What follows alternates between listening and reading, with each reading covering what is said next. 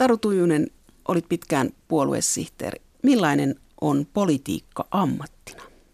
Se on varmaan niin kuin paljon arkisempaa kuin ajatellaan.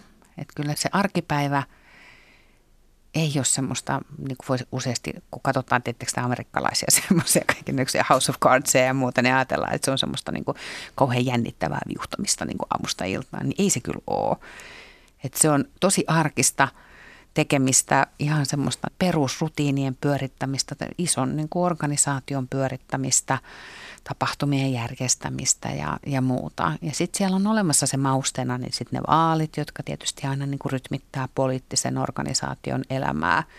Ja välillä politiikassa tapahtuu sitten myöskin niitä semmoisia dramaattisia käänteitä, jotka on sitten aina kuitenkin poikkeus, ei sääntö.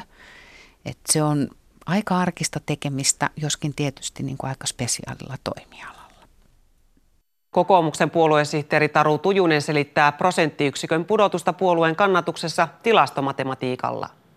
Ei se ei oikeastaan ole mitään kauhean erityistä siinä suhteessa, että 20 ei ole mikään maaginen luku suomalaisessa politiikassa tänä päivänä ollenkaan. Relevantimpaa on se, että kun me katsotaan tätä tulosta kokonaisuudessaan, niin se vahvistaa sen ison yhteiskuntapoliittisen muutoksen, jota suomalaisessa politiikassa tapahtui 2011. Kolmen suuren puolueen pelikenttä on muodostunut neljän keskisuuren puolueen pelikentäksi, jos nyt näistä voisi vähän ikävällä sanalla kommentoida. Ja, ja tämä vahvistaa sitä trendiä. Kokoomuksen puoluesihteeri Taru Tujusta kyselyn tulokset eivät yllätä.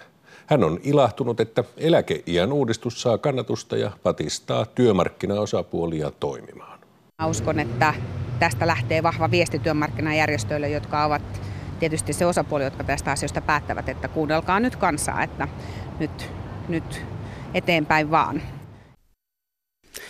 Tässä puhui puoluesihteeri Taru Tujunen ja tässä vastapäätä istuu toimitusjohtaja Taru Tujunen, joka naureskeli tälle puoluesihteerille. Oliko puoluesihteerin työ selittäjän työtä?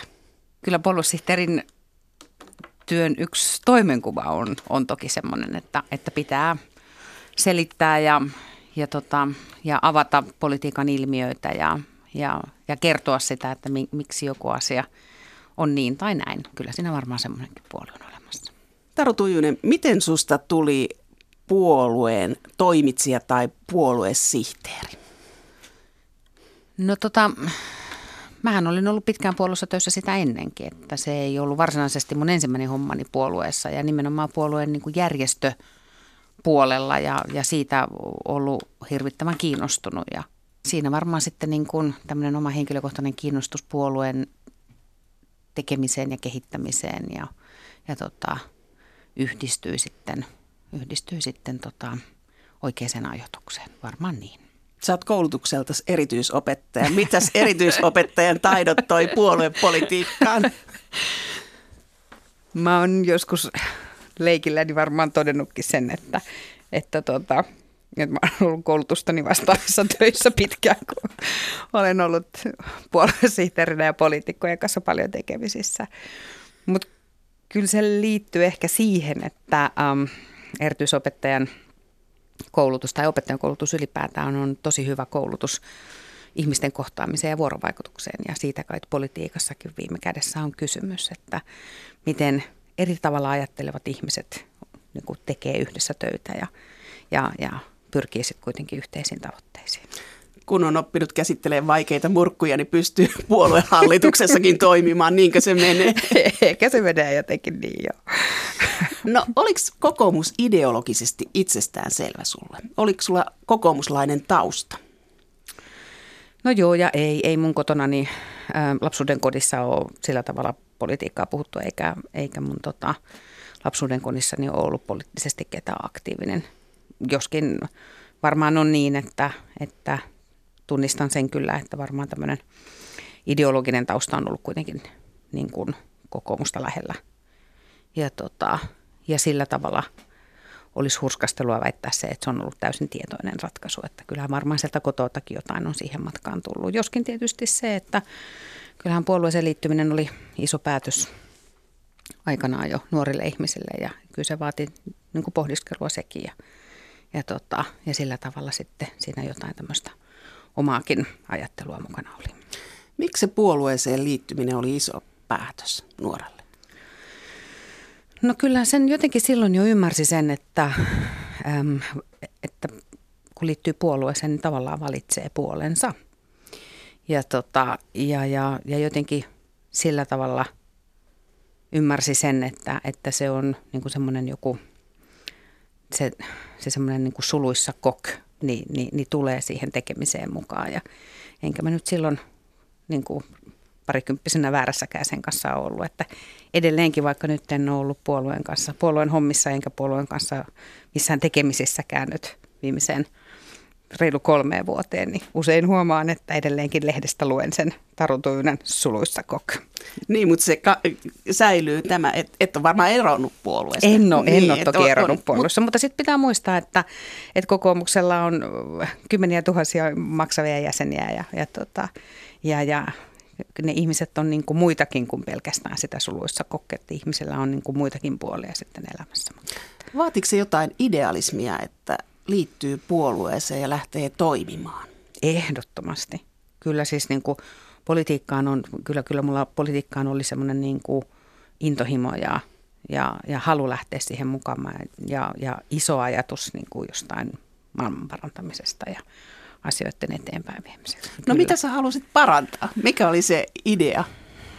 No kyllä tietysti, mä muistan, että ja varmaan edelleenkin, niin, niin kyllä mulle tietysti tämmöiset niin vapausarvot oli tärkeitä silloin jo. Ja, ja, tota, ja ajatus jotenkin siitä niin kuin, ehkä nimenomaan siitä niin kuin yksilöstä ja niin kuin yhteiskunnan perusyksikkönä niin, niin oli, tota, oli varmaan silloin läsnä, niin kuin, niin kuin hyvin läsnä niin kuin jotenkin siinä mun, mun tota, ajattelussani kaikkien puolueiden ajatus vapaus, kellä milläkin tavalla. Täsmälleen juuri et, näin. Et mistä kulmasta sen, sitä vapautta lähestyt. Täsmälleen näin. Ja onhan se niin kuin pakko sanoa tietenkin niin, että, että tietysti, että... Um, et, et, et nuorena pitää olla niin kuin isosti ideali, idealistia ja sitten vanhempana niin kuin sitä huomaa, että maailma aika harvoin on mustavalkoinen, vaan siellä on niin kuin monenlaisia sävyjä välissä ja, ja kyllä sitä varmaan itselleenkin on käynyt sillä tavalla. Sitten sä olit Suomen opettajaksi opiskelevien liiton puheenjohtaja. Sieltä päädyit kokoomuksen naisten, onko se nyt toiminnanjohtaja vai mikä se? Mä olin itse asiassa siinä välissä kokoomuksen opiskelijaliitto tuhatkunnan puheenjohtajana. Okei, ja Syllin varapuheenjohtajana. Ja Syllissä varapuheenjohtajana. aikamoinen opiskelijapolitiikko kyllä, va- joo, vaikutit kyllä, kyllä. valtakunnallisesti jo silloin. Mutta sitten sä olit kokoomuksen naisten, naisilla töissä. Niin, joo, pääsihteerinä. pääsihteerinä. Joo. Niin mua on aina ihmetyttänyt se, että mä ymmärrän sen, että puolueilla on lapsia nuorisojärjestöjä, että ne valmentaa siihen puolueeseen. Mutta mitä ihmettä tehdään naisjärjestöllä? Eikö se vie niin kuin naiset erilleen? Eikö naisten pitäisi toimia siellä, missä miehetkin? Et miksi tarvitaan tämmöinen naiset erikseen? Jos olisi miehet erikseen, me nostettaisiin meteli. No toihan on tietysti se, mikä on naisliikkeen paradoksi aina, että, että se niin kuin tavallaan myös tuotu mukanaan niin kuin ton ajattelun. Mä jotenkin itse ajattelin sen sillä tavalla, että kokoomuksen naisten liiton tehtävä, niin kuin ainakin siihen maailmaan aikaan, kun mä olin siellä, niin oli nimenomaan pitää huoli siitä, että ne naiset on mukana siellä niin kuin puolueen ytimessä ja siellä niissä ydintehtävissä ja että, että tota, kyllä me oltiin, tarkkana vahdittiin sitä aikanaan, että, että tota, puolueen johtotehtäviin tuli valittua sekä miehiä että naisia ja että puolueen toimistossa oli töissä sekä miehiä että naisia. Ja, ja se oli nimenomaan niin kuin tavallaan siitä näkökulmasta, että sen niin kuin tasa-arvokysymysten niin kuin merkityksen muistuttamista jatkuvasti siellä puolueyhteisön sisällä. Oletko Taru Tujunen kiintiönaisten kannattaja?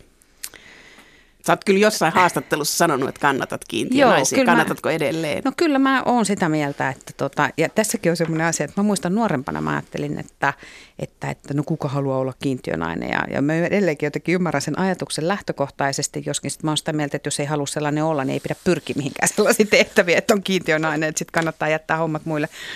Mutta tota, mut kyllä mä sitten huomaan, että mä oon sitä mieltä, että että meillä on olemassa esimerkiksi kuntapolitiikassa sen tyyppisiä niin kuin mekanismeja, jossa me nähdään edelleenkin, että se semmoinen itse, itsestään selvästi se, että naisia ja miehiä valitaan tehtävä, niin ei toimi. Et jos me katsotaan vaikkapa niin kuin kunta, kunta, niin kuin suomalaisten kuntien vaikka kunnan hallitusten niin kuin puheenjohtajistoja, joihin ei koske tasa-arvosäännökset. Niin en nyt tiedä tämän hetkistä tarkkaa lukua, mutta jokunen vuosi sitten, niin niissä oli ihan naurettavan vähän naisia. Ja, ja silloin tietysti minusta se kertoo sen, että ei me olla sellaisessa tilanteessa, että tasa-arvo on niin kuin itsestään selvä kysymys. ja että, että naisia myöskin itsestään selvästi niin kuin valitaan erilaisiin paikkoihin. Se ei vapauta naisia vastuusta. Mä tiedän myös sen, että naisia on tosi vaikea houkutella sellaisiin tehtäviin. Mutta sitten kun meille tulee niin kuin pykälät vastaan, niin se myöskin pakottaa naisia eri tavalla ottamaan vastuuta. Että se on musta ihan oikein naisillekin. Et naiset itse kieltäytyy mieleen, mutta enhän minä, enhän minä. Että semmoinen no mentaliteetti vai? No kyllä, kyllä mun on niinku pakko todeta se, että, että mä oon urani aikana houkutellut satoja, jos sen tuhansia naisia niin kuin ehdolle erilaisiin vaaleihin ja erilaisiin tehtäviin. Ja, tota, ja kyllä naisten vastaukset tosi usein on sellaisia, että enhän minä nyt ja ei, ei, ei ja, ja, tota, ja muuta, että, että naisilla joku semmoinen kynnys näyttää olevan kovempi ja, sen takia musta kiintiöt toimii myöskin naisille ihan oikein niin piiskaamisen välineenä perheellisenä naisena sanon, että ymmärrän perhesyyt, mutta mitäs ne muut syyt on, miksi naiset kieltäytyy? Että mä en ole riittävän pätevä vai? No tuota, tietysti näähän on, niin kuin, en tiedä onko olemassa mitään niin kuin tavallaan semmoista kohderyhmää kuin naiset ja sitten on olemassa joku tietty syy, joka sopii kaikkiin naisiin, eihän se tietenkään niin mene. Mutta jos mun pitäisi sanoa, että että mitkä on niitä jotenkin niitä syitä, joita kuulen, niin olen kuullut useammin naisten suusta kuin miesten suusta, niin esimerkiksi semmoisten asioiden pohtiminen, että osaanko mä tai että onko mä riittävän kokenut ja että ää, pystynkö mä käyttämään tähän riittävästi aikaa ja muuta, niin naisilla ehkä niin kuin helpommin tämän tyyppiset pohdinnat ainakin lähtee käyntiin. No sitten sä nousit puoluesihteeriksi, kun Harri Jaskari joutui jättämään tehtävät. Niin minkälainen työ oli puoluesihteerin työ? Minkälaiseen työhön sä tulit? Mä luulen, että puoluesihteerin tehtävä on sellainen tehtävä, että sen tehtävän äm, hoitaja tai se, kuka sitä kulloinkin tekee, niin tekee sitä tosi paljon itsensä näköisen. Että ei ole olemassa mitään valmista muottia, että tollainen on puoluesihteeri tai edes sitä, että sen kuuluu tehdä noita ja noita asioita. Totta kai puolueiden säännöt määrittää jotakin tehtäviä puoluesihteerille, mutta puoluesihteerin tehtävä on sellainen tehtävä, että siinä, siinä sitä pystyy muokkaamaan tosi paljon oman näköiseksensä. Ja että tota, kokoomuksen historiassakin kokoomuksella on tosi erilaisilla profiileilla olleita puoluesihteereitä ja niin kuin kauteni muodostui sitten ton näköiseksi, että eikä se ollut samanlainen silloin, kun mut valittiin puoluesihteeriksi kuin silloin, kun mä oon lähtenyt puoluesihteerin tehtävästä, vaan se on kehittynyt matkan varrella ja elänyt ajassa ja vastannut niin kuin erilaisiin tilanteisiin. No susta on sanottu, että sä olit kokoomuksen rautarouva ja sä teit monta hyvää vaalikampanjaa. Oliko se Taru Tujusen persoonallisuus, joka sai aikaan nämä voitot?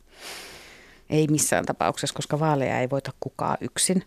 Et siinä oli niin kuin monta asiaa, minkä takia kokoomus pärjäsi Jyrki Kataisen puheenjohtajakauden aikana hyvin vaaleissa, josta Jyrki Katainen itse on merkittävä osa sitä kokonaisuutta. Mutta sitten myös niin, että meillä oli äm, useita henkilöitä monenlaisissa tehtävissä kokoomuksen puoluetoimistossa, eduskuntaryhmässä, ministeriryhmässä ja, ja sen yhteistoiminnan – ja se yhteispeli toimii aika hyvin ja, ja, tota, ja, ja siitä tuli eväitä sitten sille, että pystyi tekemään niin kuin menestyksekkäitä kampanjoita. Että, että se, joka väittää tekevänsä yksin kampanjoita, niin mä väitän, että se valehtelee. Joo, mutta kyllä siinä aika vahvoja henkilöitä täytyy olla, mutta sitten kirjoititte Matti Apusen ja Mikael Jungnerin kanssa tämmöisen pamfletin Pelastakaa puolueet ja siinä oli kuvattu niin kuin puoluepolitiikkaa sellaisella kaaviolla, että se on kuin kuningashovi, että ensin on kuningasperhe, sitten on hovi ja sitten on aateliset. Eli sä olet ollut siellä kuningasperheen jäsenenä siinä kokoomuksessa muokkaamassa sitä kokoomusta. Mm. Mutta onko se näin kapeata se puoluevalta? No tietysti siinä pamfletissa haluttiin niin kuin paljon yksinkertaistaa sitä, että...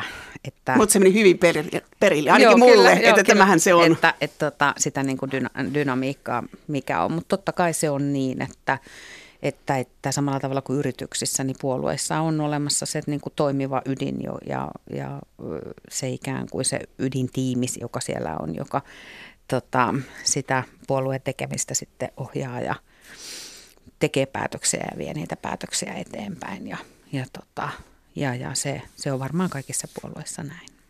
Te olitte Jyrki Kataisen kanssa hyvä tiimi kahdestaan. No joo, kyllä me oltiin hyvä tiimi. Että tota, meillä oli mun mielestä hyvä työnjako ja, ja, tota, ja, ja sillä, sillä päästiin eteenpäin te, viemään niitä kokoomuksen tavoitteita sit siihen suuntaan, kun, kun, kun hyväksi katsottiin. Kun hallitusta rakennetaan, niin silloin rakennetaan myös se oppositio, päätetään, että kuka se oppositiossa on, niin kumpi on puoluesihteerille vaikeampaa torjua oppositiota vai selittää omilleen, mitä tehdään? No mun mielestä hyvässä, hyvän johtamisen perusperiaatteita ihan sama tehdäänkö sitä puolueessa tai tehdäänkö sitä yrityksissä on se, että se sun oma porukkasi tietää koko ajan, paitsi että mitä tehdään, mutta myös, että miksi tehdään. Ja, tota, ja ähm, mä luulen, että, että tota, me onnistuttiin siinä kohtalaisen hyvin, että äm, kokoomuksessa nähtiin paljon vaivaa sen asian eteen, että sitä omaa, sille omalle porukalle kerrottiin niitä asioita, miksi jotakin tehdään. Ja se ei ole niin kuin vain puoluesihteerin työtehtävä, se on toki puoluesihteerinkin työtehtävä, mutta se on myös puolueen puheenjohtajan, se on ministeriryhmän kaikkien niin kuin keskeisissä rooleissa olevien niin kuin puoluetoimitsijoiden tehtävä. Ja silloin me paljon, se oli asia, joka oli, oli Jyrki Kataiselle tietysti tosi tärkeä, että, että sitä kenttää pidettiin mukana. Se oli hänelle jotenkin luontainomainen tapa toimia ja, ja muuta. Mutta sitten, että me paljon tehtiin jotenkin siinä vuorovaikutuksessa hommia ja, ja, tota, ja musta se on tosi keskeinen osa sitä joukon johtamista. Sä saat Taru kuulostamaan sen siltä, että tämä oli tämmöinen viestinnällinen onnistuminen. Että se oli johtamisonnistuminen, mutta se oli myöskin viestinnällinen onnistuminen, että saatiin omat mukaan. No kyllä siinä tietysti tarvitaan taitavaa viestintää myöskin, että, että vuorovaikutushan ei ole niin kuin tiedottamista, vaan vuorovaikutus on kommunikaatiota ja silloin ollaan kyllä viestinnän ytimessä myöskin. No sitten te onnistuitte monessa kampanjassa, mutta sitten oli myöskin tämmöinen epäonnistuminen julkisuuden kanssa, kun Tuukka Temonen teki dokumenttia silloin, kun Sauli Niinistö oli edellisissä presidentinvaaleissa kokoomuksen ehdokas.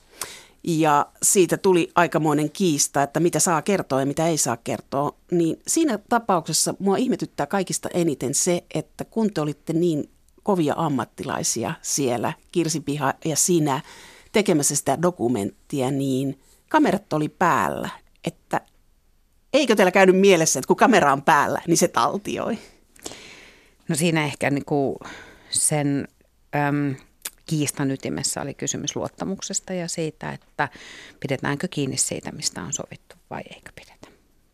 Että kaikkea sai kuvata, kuhan se oli sitten kontrollin alla, eli ennakkosensuurin alla.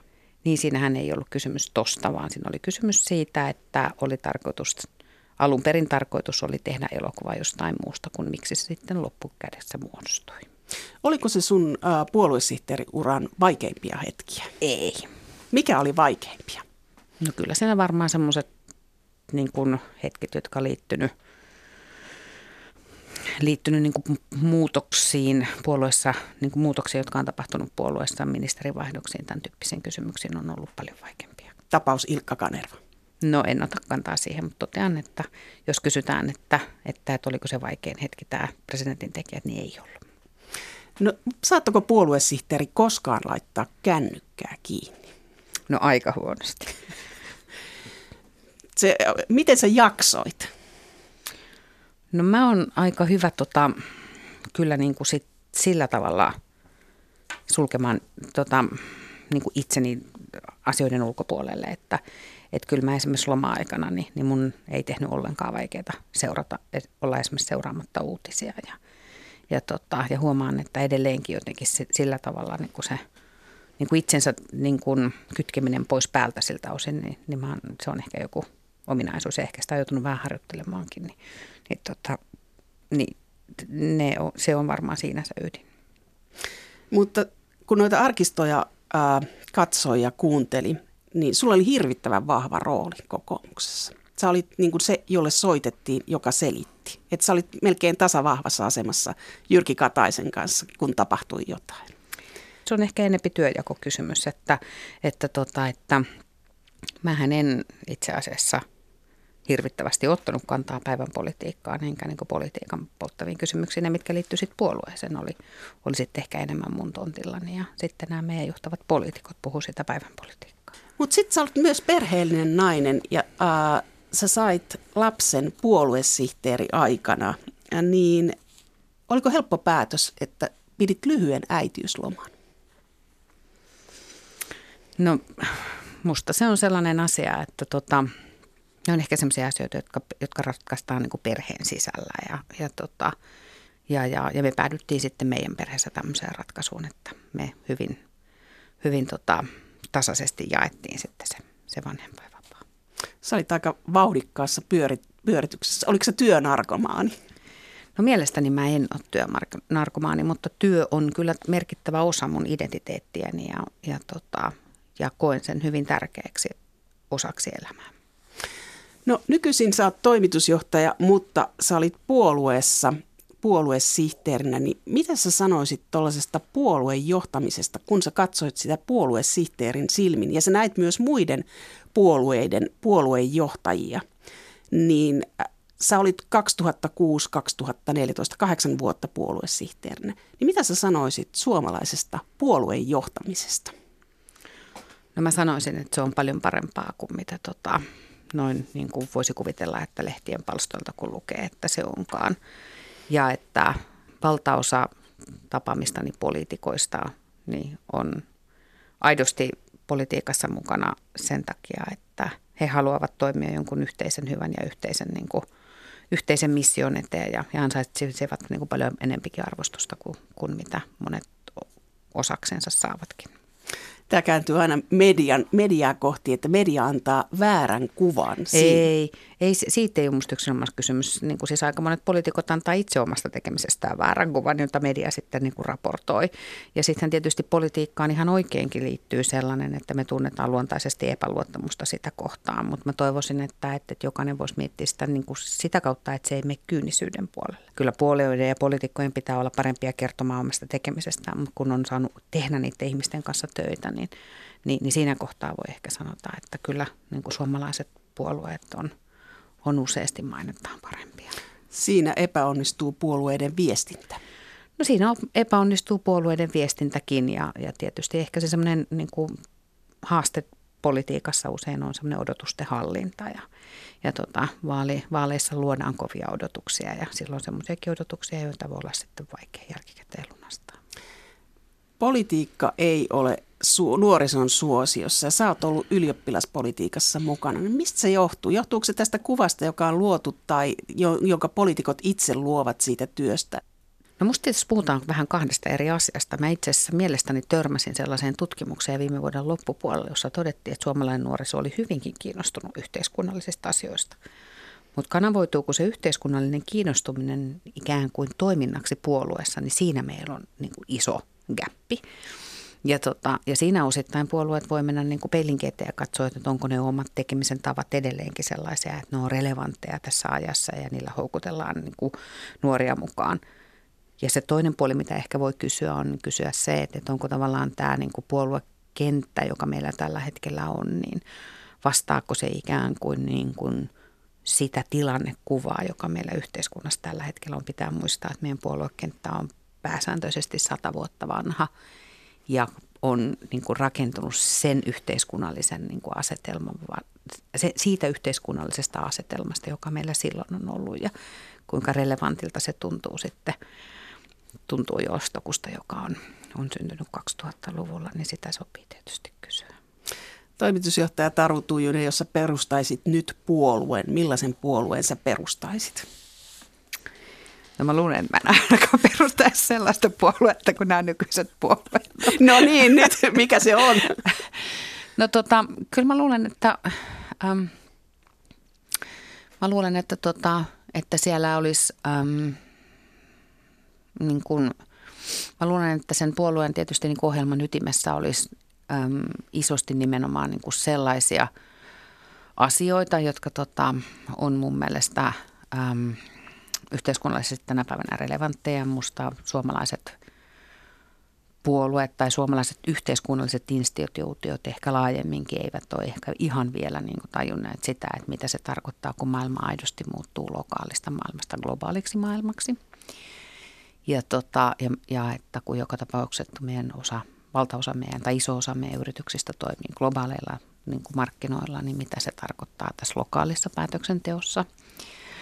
Mä miettisin tosi tarkkaan sen, että, että, että mitä ilmastonmuutos tarkoittaa ei vain niin kuin ikään kuin ilmastonmuutoksen torjumisen agendan näkökulmasta, vaan siitä näkökulmasta, että mitä vaikutuksia sillä on ylipäätään suomalaiseen yhteiskuntaan. Miettisin ehkä tarkkaan sitä, että miten tämä digitalisaatio ja teknologian murros tosiasiallisesti muuttaa työelämää ja, ja sitä kautta sitten työntekemisen tapaa ja muuta. Ja nämä olisi ehkä niitä asioita, jotka selvittimessä olisi. Ja, tota, ja mulla olisi tietysti uuden puolueen perusteena sellainen etu, mitä, tai semmoinen etuoikeus, mitä yhdelläkään niin kuin olemassa olevalla puolueella ei ole, niin on se, että mulla ei ole sitä sadan vuoden historiaa takana, että mä voisin luoda ikään kuin nämä mielipiteet tyhjästä tai ja suoraan tähän toimintaympäristöön. Saat kuulostaa tämän siltä, että näille puolueille on merkittävä historia, mutta se on niin historiaa ja ne on niin luutuneita, että nyt tarvittaisiin jotain uutta ja uudenlaista päätöksentekoa. Eli pitäisikö meidän hylätä tämä puoluejärjestelmä ja kehittää jotain sen tilalle? No mä oon puolueiden suuri ystävä, että en mä missään tapauksessa puoluejärjestelmää hylkäisi, mutta mä olen mä oon aidosti miettinyt sitä, että, että kun me puhutaan disruptiosta yrityksissä, niin, niin musta niin meidän pitäisi ymmärtää se, että, että digitaalinen disruptio niin muuttaa myös yhteiskuntaa ja se muuttaa edustuksellista päätöksentekoa ja se muuttuu puolueita. Ja jos niin puolueiden ää, selviytymistä ikään kuin siitä ei, ei, jos niitä ei auteta tai niitä ei tueta, niin mä olen vähän huolissani siitä, että onko se, mikä sitten tulee tilalle, niin, niin, niin jotenkin – välttämättä niin kuin parempi vaihtoehto. Mutta samaan aikaan niin, niin, niin puolueiden muuttaminen on tosi hankalaa, koska sitten pitää muistaa se, että niillä on se sata vuotta historiaa takana ja sen niin kuin muuttaminen tuolla tavalla huks flux vaan, niin se ei ole ihan helppo tehtävä. Hallituskaudet oli ennen vuoden, kahden ja välillä tuli uudet vaalitkin, kun hallitukset hajosivat. Mutta nyt viime vuosina tai viime vuosikymmeninä hallitukset on istunut neljä vuotta, että se on se hallitus ollut koko eduskuntakauden. Mutta pääministerit eivät ole kestäneet niitä, sitä neljää kautta, että on monta pääministeriä, joka on keskeyttänyt kauden. Ja sitten on puolueammattilaisia, kuten Taru Tujunen ja Mikael Jungner, jotka on lähtenyt viestintätoimistoihin. Niin mistä tämä kertoo? Se on varmaan sattumaa, että mä päädytty Jungarin kanssa molemmat viestintätoimistot. Tota, tota, tota, en, en mä tiedä, mistä se kertoo. Musta jotenkin se meillä on ihan niin kuin, musta meillä ihan niin kuin liian paljon pidetään kiinni siitä, että hallituksen pitäisi istua neljä vuotta. Minkä ihmeen takia? Tota, me eletään koko ajan nopeammin muuttuvassa maailmassa – Onko se neljä vuotta yhdelle pääministerille liikaa, että ihminen on niin äärirajoilla, että se ei kestä sitä? No se on varmaan henkilökysymys, mutta että mä ajattelisin sen jotenkin niin, että jos mä mietin sitä niin kuin instituution kautta, sen hallitusinstituution kautta, niin musta jotenkin se, että meidän siellä politiikan pelikirjassa on ollut tosi pitkään semmoinen, että hallituksen pitää niin oman arvovaltansa takia istua se neljä vuotta ja että se on epäonnistuminen, jos hallitus kaatuu ennen niin kuin seuraavia säädettyjä eduskuntavaaleja. Ja tosiasiallisesti sehän on ollut niin kuin siinä maailmassa, jossa niin kuin asiat on muuttuneet hitaasti. Muutos on ollut ehkä enempikin projektiasia kuin prosessiasia, niin se on voinut olla ihan hyvä asia. Mutta me eletään tällä hetkellä maailmassa, joka muuttuu nopeammin kuin koskaan. Ja silloin jotenkin ajatus siitä, että me tässä vaan sinnitellään, tapahtuu mitä vaan, niin se itse asiassa saa niin kuin helposti hallitukset näyttämään vähän niin kuin kummallisilta. Sen sijaan, että jotenkin elettäisiin niin kuin eri tavalla siinä sykkeessä mukana. Mä ymmärrän ja hyväksyn ja olen ehdottomasti sitä mieltä, että edustukselliseen demokratiaan kuuluu tietyn tyyppinen hitaus ja, ja on itse asiassa tosi hyvä asia, että siellä asiat ei tapahdu niin nopeasti kuin esimerkiksi tapahtuu yrityksissä politiikan arvovalta syntyy eri premisseistä kuin se syntyy aikaisemmin. Ja että, että jos me mietitään sitä, että aikaisemmin se niin kuin arvovalta syntyi siitä, että, että se hallitus istui neljä vuotta ja se antoi sitä kautta ikään kuin kuvan niin kuin vakaasta ja stabiilista hallituksesta, niin nyt kun puhutaan vaikkapa ketteryydestä, niin se, että hallitus olisi niin kuin vaikka ketterä ja totesi, että me tullaan tekemään tämä asia, eikö niin, ja, ja, ja sitten jos on tehty kolmessa vuodessa niin minkä ihmeen takia sen pitää vielä vuoden istua tekemättä yhtään mitään.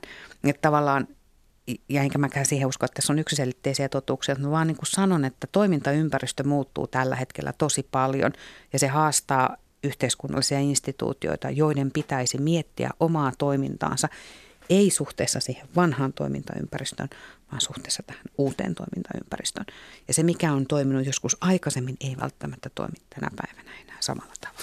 Taru Tujunen, äh, sä jätit kokoomuksen tai lähdit puoluetöistä 2014, kun puheenjohtaja vaihtui. Miksi sä vaihdoit yritysmaailmaan? No mä halusin tehdä jotain muuta kuin politiikkaa. Oliko siihen syynä se, että puheenjohtaja vaihtui tai sä itse väsyit? Ei siis aika aikansa kutakin, että Mä olin kahdeksan vuotta puoluesihteerinä, se on pitkä aika ja, ja, tota, ja puolueen puheenjohtajan vaihtuminen antoi semmoisen mahdollisuuden kokoomukselle, että pystytään aloittaa ikään kuin uusi kappale kokoomuksen tekemisessä. Ja, ja tota, mulle oli ihan selvä asia ollut se, että, että, tota, että kun puolueen puheenjohtaja vaihtuu, niin, niin, niin tota, se on se niin kuin piste, jossa myös puoluesihteeri voidaan niin kuin helposti puolueen sisällä vaihtaa. Ja, ja, tota, ja mä halusin tehdä jotain muuta välillä. Sä vaihdoit Ellun kanat viestintäyritykseen. Mitä Ellun kanat tekee? Auttaa sen asiakkaita viestimään paremmin. Ja tuossa äsken sanoit, että teillä on 60 työntekijää. Kun meidän harjoittelijat laskee mukana, mukaan, niin niitä vuoden alusta niin meitä on ollut siis 61. Eli yrityksillä, järjestöillä on tarvetta siihen, että joku kertoo, mitä, mitä, miten ne kertovat itsestään. No joo, kyllä tämä kommunikatiivinen toimintaympäristö on tuonut mukanaan, niin kuin sen, sen muutos on tuonut mukanaan sen, että, että yritykset joutuu, me, me ihmiset haastetaan niin kuin yrityksiä ihan eri tavalla kertomaan itsestään kuin aikaisemmin on, on haastettu ja, ja siinä yritykset tarvitsevat paljon apua.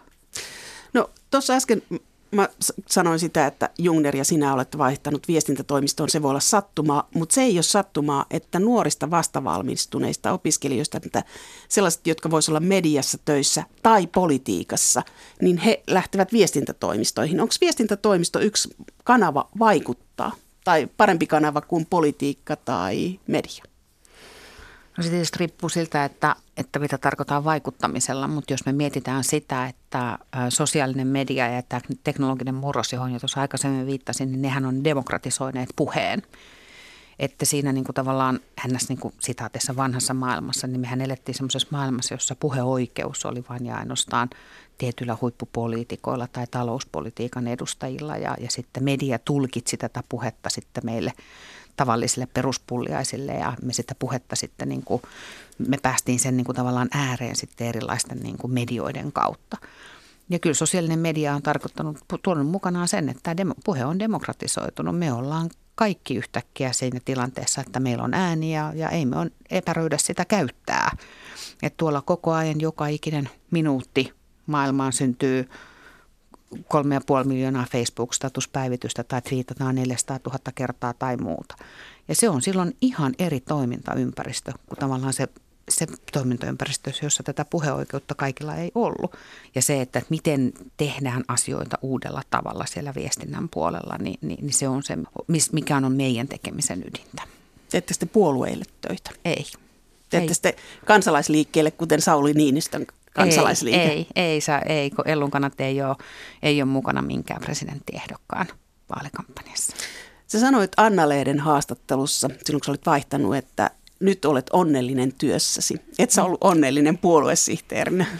No itse asiassa mä en sanonut sitä siinä anna ihan tolla tavalla, vaan mä olin ehkä kuvannut sen, että, että kun on ollut pitkään jossain muualla töissä, niin kun mä olin ollut puolueessa 15 vuotta, niin se työpaikan vaihtaminen oli aika iso juttu että kun jotenkin kaikki arkirutiinit puuttuu, että sä meet eri paikkaan ja siellä on eri ihmiset ja eri paikassa käyt vähän lounaalla ja kaikkea sellaista, niin, niin, tota, niin se, se, tu, se työntää ihmisen tosi törmäkkästi epämukavuusalueelle ja, ja, tota, ja näin mullekin kävi ja, ja piti siinä sitten se loppuvuosi ihan tosissaan harjoitella harjoitella uutta hommaa ja muuta.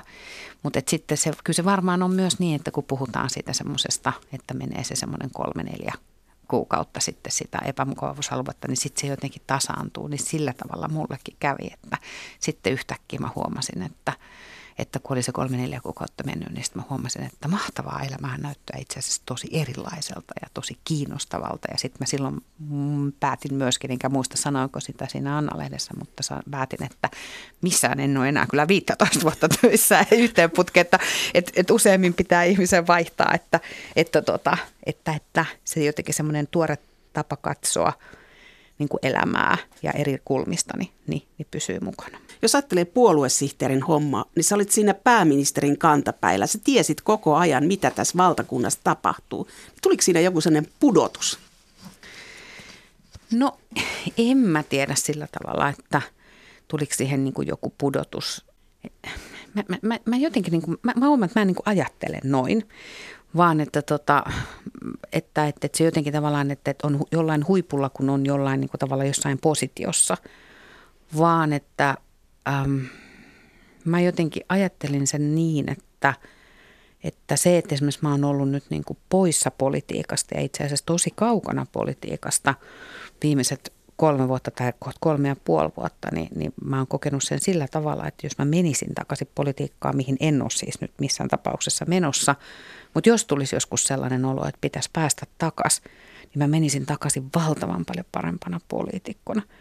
Että jotenkin tavallaan se status ei ole sitten kuitenkaan ollut niin kuin se juttu siinä, vaan kyllä se enemmän on liittynyt johonkin semmoiseen niin kuin mahdollisuuteen päästä katsomaan asioita ihan eri kulmasta. Ja kaikkeen siihen, mitä se on opettanut. Et mä oon kokenut, että mä oon viimeisen kolmen ja puolen vuoden aikana oppinut, niin kuin oppinut asioita enemmän kuin varmaan kolme ja puoli vuotta sitä ennen.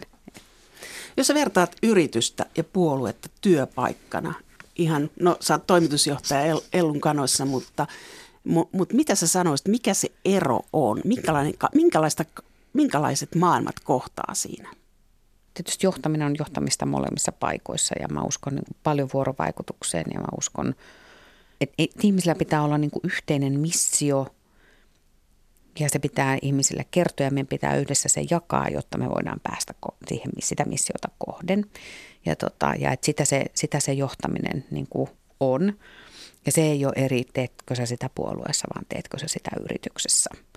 Ja tota, ähm, mutta se, että sillä tavalla ne on kyllä kaksi eri lajia, että yrityselämässä toimiminen ja puolueessa toimiminen, että joku on varmaan tämän vertauksen niin kuin sanonut aikaisemminkin, mutta että puoluehan, puolue tekeminen tai politiikka on maratonia, se on niin kuin hidastemposta, mutta siinä vaaditaan tosi pitkää sitkeyttä.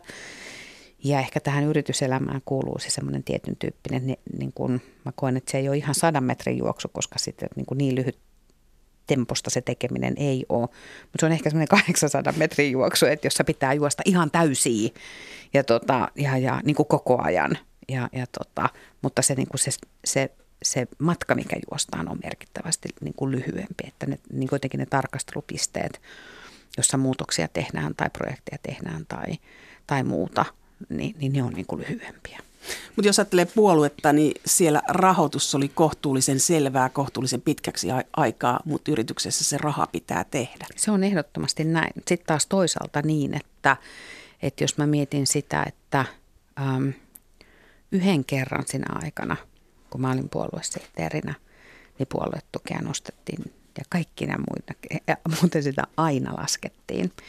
Niin se tekee vähän semmoista niin kuin auringonlaskun meininkiä siihen hommaan, että sitten taas vastavuoroisesti, että, että tota, yrityksessä se on sitten siitä omasta tekemisestä tosi paljon kiinni, että onko siinä niin kuin auringon nousu vai auringon laskun meininkiä. Mutta pääseekö puolueessa vaikuttamaan toimihenkilö siihen, että minkälaisen tiimin kanssa se työskentelee. Yrityksessä toimari valitsee unelmaryhmänsä, mutta puoluesihteeri ei välttämättä, ainakin tulee sellainen kuva, että ei välttämättä, jos demokratiassa toimitaan, niin pääse vaikuttamaan siihen. Se on merkittävästi hitaampaa puolueessa kuin se on yrityksistä. Siis pääsee vaikuttamaan, mutta hitaasti, Kyllä, että voi koota, näin. koota ryhmänsä. Täsmälleen näin. Sä oot nähnyt nyt päätöksentekijöitä yrityksissä ja puolueessa onko suomalaiset jahnaajia päätöksentekijöinä? En mä tiedä, onko suomalaiset sitä, mutta mä luulen, että Suomessakin löytyy tosi erilaisia johtajia, että, että on, on nopeita päätöksentekijöitä ja sitten on vähän verkkaampia päätöksentekijöitä. Se ehkä semmoinen havainto, että musta meillä kulkee joku kyllä ehkä semmoinen niin sukupolvien välinen ero niin kuin tuossa verkkauskysymyksessä, että, että, tota, että olen ollut nyt, kun olen ollut nuorten yritysjohtajien kanssa tekemisissä, niin, niin, tota, niin, niin musta niin kuin jotenkin milleniaalit selvästi ajattelee tätä eri tavalla. Ne ajattelee äm, niin kuin sitä yritysjohtamista selvästi nopeammin ja, ja jotenkin esimerkiksi kansainvälisyys on ihan eri tavalla niin kuin useasti läsnä. No minkälainen päätöksentekijä oli Jyrki Katainen? No ehkä Jyrki saa kuvailla itse itseänsä, jos, jos no, mutta sähän teit Jyrkin kanssa töitä. Kyllä, kyllä, totta kai, mutta että, että, tota, että, että me, me tultiin Jyrkin kanssa aina hirveän hyvin juttuun, että ei meillä ollut, meillä ei semmoisia haasteita ei koskaan ollut. Sä oot ollut puoluesihteerinä toimitusjohtajana. Kuka sun opettaja on ollut? Keneltä sä oot saanut oppia eniten? No ehkä näissä molemmissa tehtävissä on sellainen piirre, että ne on ollut molemmat paikkoja, jossa on päässyt tapaamaan tosi paljon mielenkiintoisia ihmisiä. Ja, tota, ja, ja silloin kun tapaa mielenkiintoisia ihmisiä, niin, niin tota, olen ollut huomaavinani sen, että silloin on parempi olla hiljaa ja kuunnella ja yrittää oppia, kun olla kauheasti itse äänessä. Ja, tota, ja sen takia minun on ehkä vaikea nimetä yhtä yksittäistä niin opettajaa – mutta tota, siitä mä yritän edelleenkin pitää kiinni, että kun mä tapaan mielenkiintoisia ihmisiä, niin mä oon mieluummin hiljaa ja kuuntelen. Tässä ohjelmassa haastateltu Riitta Hari, aivotutkija, sanoi aikaisemmin, että, että niin kuin sattuma ja epäonnistuminen on niitä, jotka saattaa viedä asioita eteenpäin. Mites politiikassa tai yritysmaailmassa? No musta me ylipäätään suhtaudutaan sattumaan niin kuin liian negatiivisesti, että tosi helpostihan meillä on aina sellaisia, että me jälkikäteen, kun asiat on mennyt tosi hyvin, niin selitetään, että, että kuinka suunnitelmallista ja loogista tekemistä kaikki on aina ollut. Ja, tota, ja, ja, ja harvoin se on oikeasti niin. Aina on mun mielestä niin kuin sattumalla on oma osuutensa monenlaisissa kysymyksissä ja muissa ja, ja sillä pitää niin kuin sille tilaa antaakin. Ja myös niillä epäonnistumisillakin, että kun ne on niitä paikkoja, missä ihan oikeasti kysytään, että, että, tota, että miten tästä nyt eteenpäin. Mikä on epäonnistuminen, joka on opettanut sulle kaikista eniten? En mä tiedä, onko, niitä nyt ole, onko se joku tavallaan niin kuin iso dramaattinen juttu. Musta, musta me jotenkin ihmisten maailmaan kuuluu se, että me niin kuin epäonnistutaan niin kuin koko ajan niin kuin jossain. Että on tehty virherekrytointeja tai on tehty niin kuin jotain vääriä yhteistyökumppanivalintoja tai, tai on tehty niin kuin väärää analyysiä ja muuta sen tyyppisiä asioita. Et, et, et, et ne on niin kuin semmosia, semmoista, että, että, tota, että jotenkin, että äm, ne niin kuin kulkee jotenkin tavallaan koko ajan mukana. Sitten on ehkä tärkeintä se, että oppii tunnistamaan sen ja niin uskaltaa sanoa itsellensä ääneen sen, että, että toi ei nyt mennyt hyvin, että, että, että jos, jos voisi muuttaa, niin ton mä muuttaisin. Ja kyllä se semmoista, sitä joutuu niin kuin itse reflektoimaan kyllä niin kuin koko ajan. Taru Tuijunen, sä sanoit tässä, että työpaikkaan ei pitäisi jumiutua tai olisi tervettä vaihtaa, niin mihin sä seuraavaksi itse vaihdat? no nyt mä en ole vaihtamassa kyllä yhtikäs mihinkään, mutta sen mä oon päättänyt, että et, et en mä tästä myöskään eläkkeelle jää. Ja mä oikeastaan tajusin vasta siinä vaiheessa, kun mä olin vaihtanut työpaikkaa, että miten – jumiutunut mä siihen niin kuin yhteen kulmaan katsoa maailmaa niin kuin olinkaan. Ja sen ymmärtää tosi hyvin ja mä vasta niin kuin sit tajusin sen jälkikäteen, että ja miten niin kuin ihanalta se tuntui niin kuin katsoa yhtäkkiä niin kuin luvallisesti maailmaa eri kulmasta. Ja mä oon ajatellut, että sen kokemuksen mä annan itselleni kyllä vielä uudestaan. Tässä sä sanoit, että sä et palaa politiikkaan, mutta oletko seuraavissa eduskuntavaaleissa ehdokkaana? En ole. No mä oon sanonut silloin jo, kun mä lähdin politiikasta, että jos mulla joskus tulee sellainen olo, että mä haluan lähteä takaisin politiikkaan, niin mä en sitä itseltäni kiellä.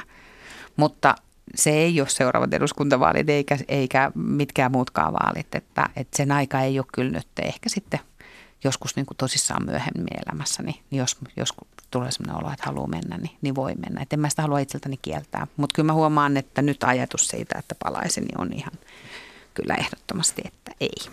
Mutta sä oot ollut kunnallispolitiikassa mukana. On, mutta jätin senkin. Sekin ehkä on siis vähän niin kuin arvon palautusta, että siellä tehdään niin kuin paljon keskeisiä asioita.